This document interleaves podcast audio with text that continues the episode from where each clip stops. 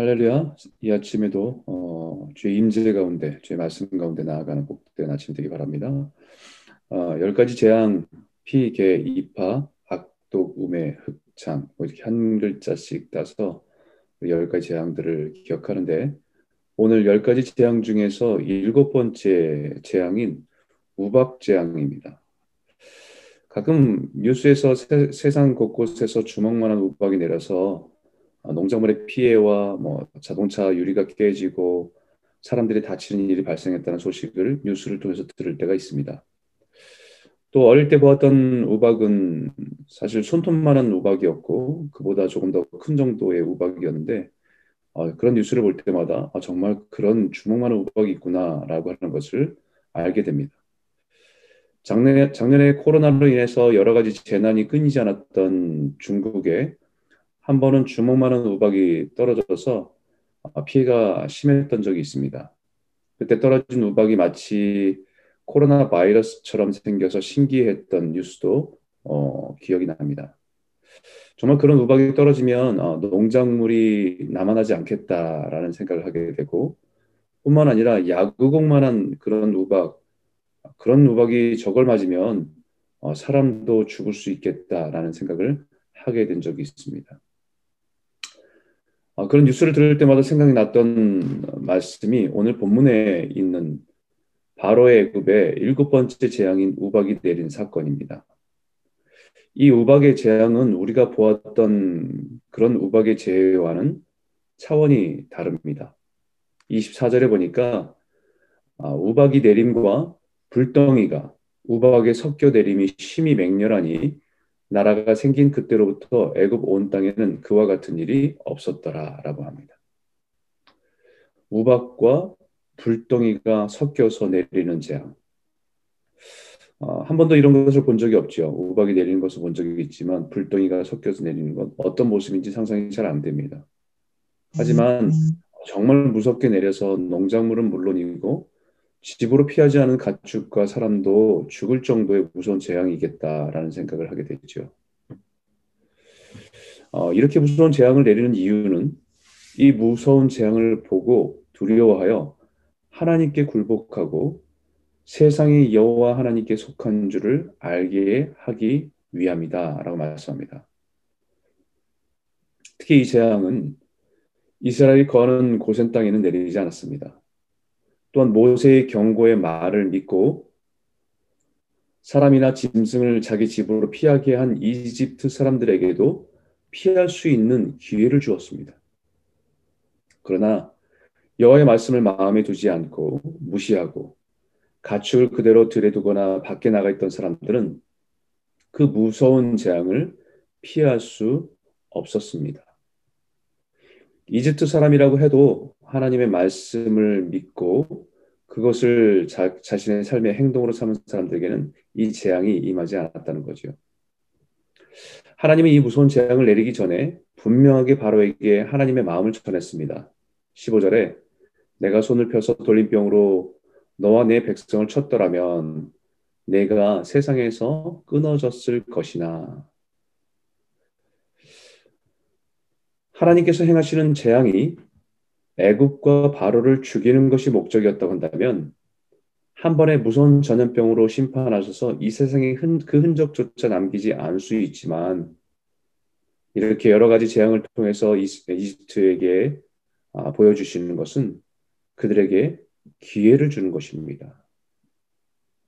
그 무서운 재앙을 보고 하나님이 온 세상을 다스리시고 주관하시는 분이심을 깨닫고 인정하고 돌아오기를 바라시는 것입니다.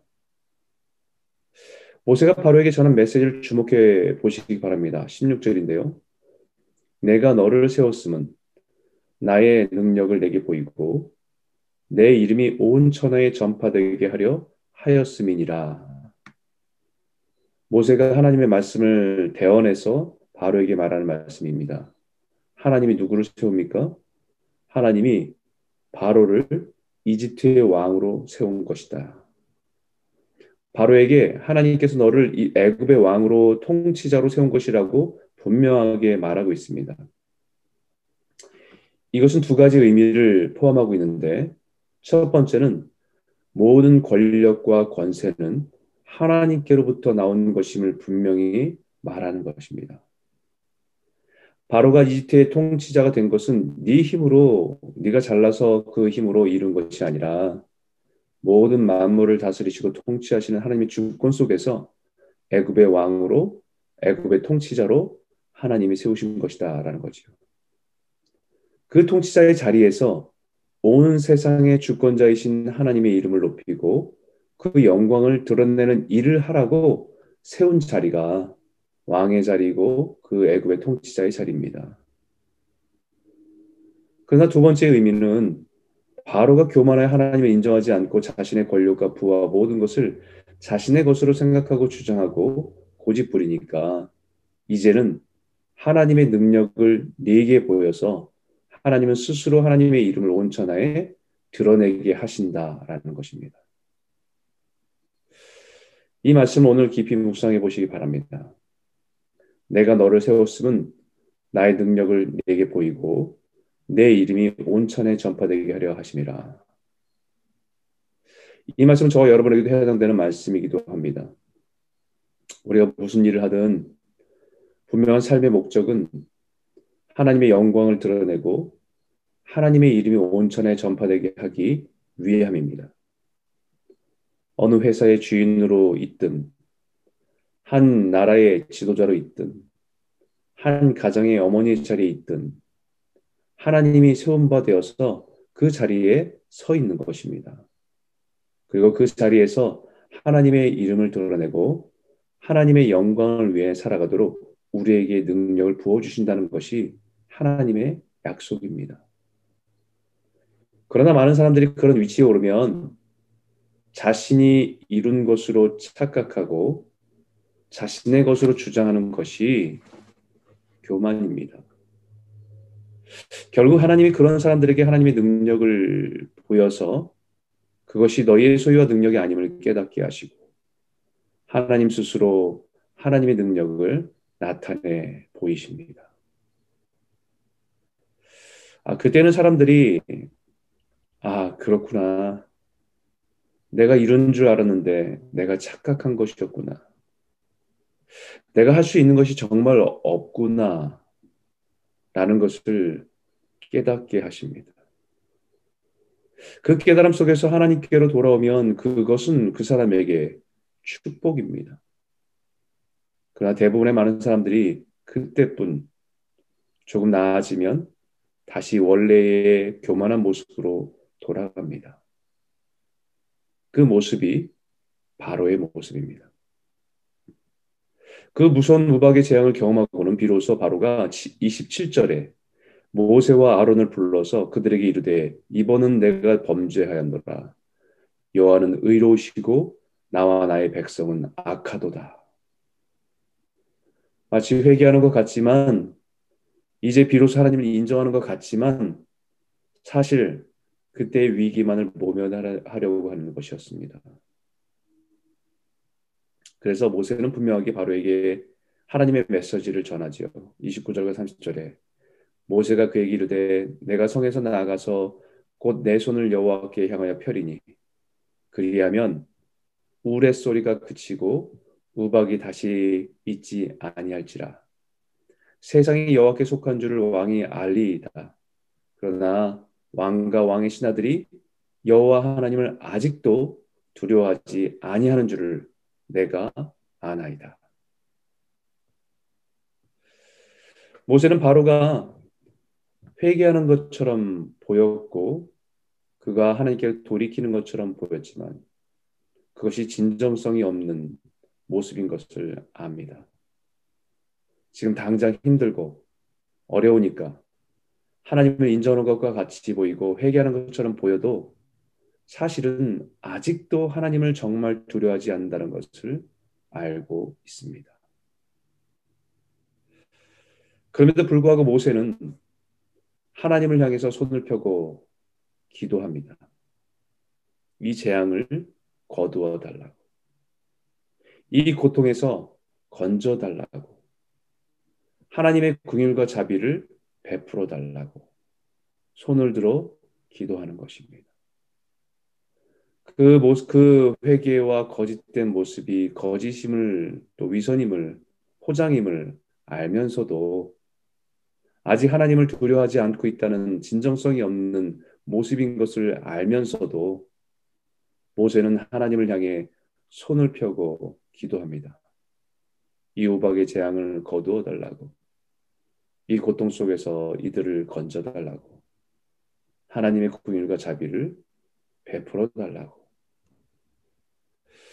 저는 이 모습을 보면서 어, 이 모세의 자리가 그리스도인의 자리구나라는 생각을 하게 됩니다.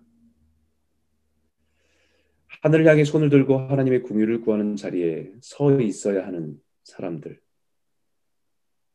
당장 나에게 피해가 없고 어, 애국 사람들에게만 피해가 있는 그 순간에도 그들이 진정성 없는 회개, 아직 하나님을 두려워하지 않고 고통받고 있는 그들을 향해 하나님께 손을 들어 기도해야 되는 사람들이 우리 그리스도인들이구나라는 생각을 하게 됩니다. 코로나로 인해서 수많은 사람들이 고통을 당하고 어려움을 겪고 있는 이때에 우리가 서 있어야 할 자리는 바로 하늘을 향해 하나님의 궁유를 구하는 자리입니다. 이 코로나로 인한 이런 재앙과 이런 어려움들이 이 속에 있는 하나님의 깊은 의미와 뜻을 우리가 다 헤아릴 수 없지만 아직 세상은 하나님을 두려워하지 않고 하나님이 세상에 하나님께 속한 줄을 모르고 자기 자신의 능력만 의지하고 마땅히 심판받아야 마땅한 세상이지만 그러나 우리가 서 있어야 할 자리는 이 모세가 하늘을 향해 두 손 벌려 기도하며 궁유를 구했던 것처럼 하나님의 자비와 궁유를 구하는 자리에 서서 기도해야 되는 자리가 성도의 자리요 그리스도인의 자리다라는 생각을 하게 됩니다. 사랑 성도 여러분, 오늘 이 아침이 하나님의 얼굴을 구하는 자리가 되시기를 소원합니다. 진노 중이라도 궁유를 잊지 않으시는 주님이심을 기억하며 기도하시기 바랍니다. 하박국 선지자가 세상을 보면서 의인이 없음을 고통하면서 하나님 왜 세상에 그런 의, 그 악인들이 많습니까라고 원망하고 불평했던 그 하박국이 하나님의 뜻을 보고 하나님 하나님의 그날의 하나님의 진노를 보면서 그가 하나님께 구했던 것처럼 하나님 진노 중이라도 궁유를 잊지 말아 주십시오. 우리의 죄악으로 인해 하나님의 진노를 피할 수 없는 현실이라도 하나님 그 가운데 하나님의 자비와 긍휼 가운데 세상이 하나님께 속한 줄 알고 주님께 나올 수 있는 영혼이 있음을 바라보며 하나님 긍휼을 잊지 말아 주십시오. 오늘 이 기도가 저와 여러분의 기도가 되길 바랍니다. 단지 하나님 코로나로 인해서 재앙이 우리 가족을 보호해 주십시오. 우리 가족을 지켜 주십시오. 우리 가족을 아, 아니 그런 재앙으로부터 우리를 막아 주십시오. 이것만이 우리의 기도가 아니라 하나님이 이 진노 가운데도 하나님의 궁일과 자비를 거두어 주시고 한 사람이라도 세상에 하나님의 하나님께 속한 줄 알고 주님께 돌아오는 은혜를 누릴 수 있도록 허락하여 주십시오. 이 기도로 오늘 아침에 함께 기도하는 저와 여러분 모두가 되시기를 주님의 이름으로 축복합니다. 함께 우리 한번 기도하기를 원합니다. 우리는 다 하나님의 섭리를 다 헤아릴 수 없습니다. 아, 우리가 다 우리가 경험하고 있는 이런 어려움들이 하나님의 뜻이 무엇인지 하나님의 마음이 무엇인지 어렴풋이는 우리가 가늠해 볼 수는 있지만 그 하나님의 뜻을 다 헤아릴 수 없습니다. 하나님께서 어, 이스라엘 백성들 안에 어, 심판하는 거 그들을 망하게 하는 것이 목적이었다고 한다면 하나님 전염병으로라도 그 모든 것을 행하셨을 것이다라고 말하신 것처럼 하나님 오늘도 주님의 백성이 온 세상에 하나님께 속한 줄 알고 돌아오기를 원하시는 그 마음을 가지고 우리가 모세의 자리에서 기도하기를 원합니다. 두손 들어서 하나님을 향해서 들고 기도하며 나아갈 때 하나님 긍휼을 잊지 말아 주십시오. 우리가 이 재난에서 하나님 앞에 돌아오고 하나님 앞에 온전하게 회복될 수 있는 은혜를 누릴 수 있도록 붙들어 주시옵소서. 우리 한번 같이 한번 기도하길 원합니다. 함께 기도하겠습니다.